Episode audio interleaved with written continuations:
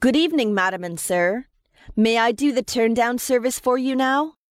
Oh, thank you. But you see, we are having some friends over. We're going to have a small party here in our room. Could you come back in three hours? Certainly, madam. I'll let the overnight staff know. They will come then. That's fine. Well, our friends seem to be a little late. Would you tidy up a bit in the bathroom?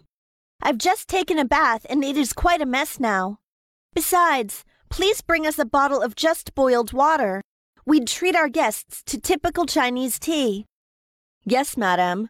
I'll bring in some fresh towels together with the drinking water. Okay.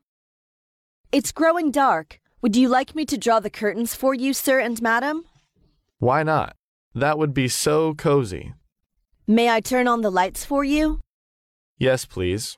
I'd like to do some reading. Yes, sir. Is there anything I can do for you? No more. You're a smart girl indeed. Thank you very much. I'm always at your service. Goodbye, sir and madam, and do have a very pleasant evening.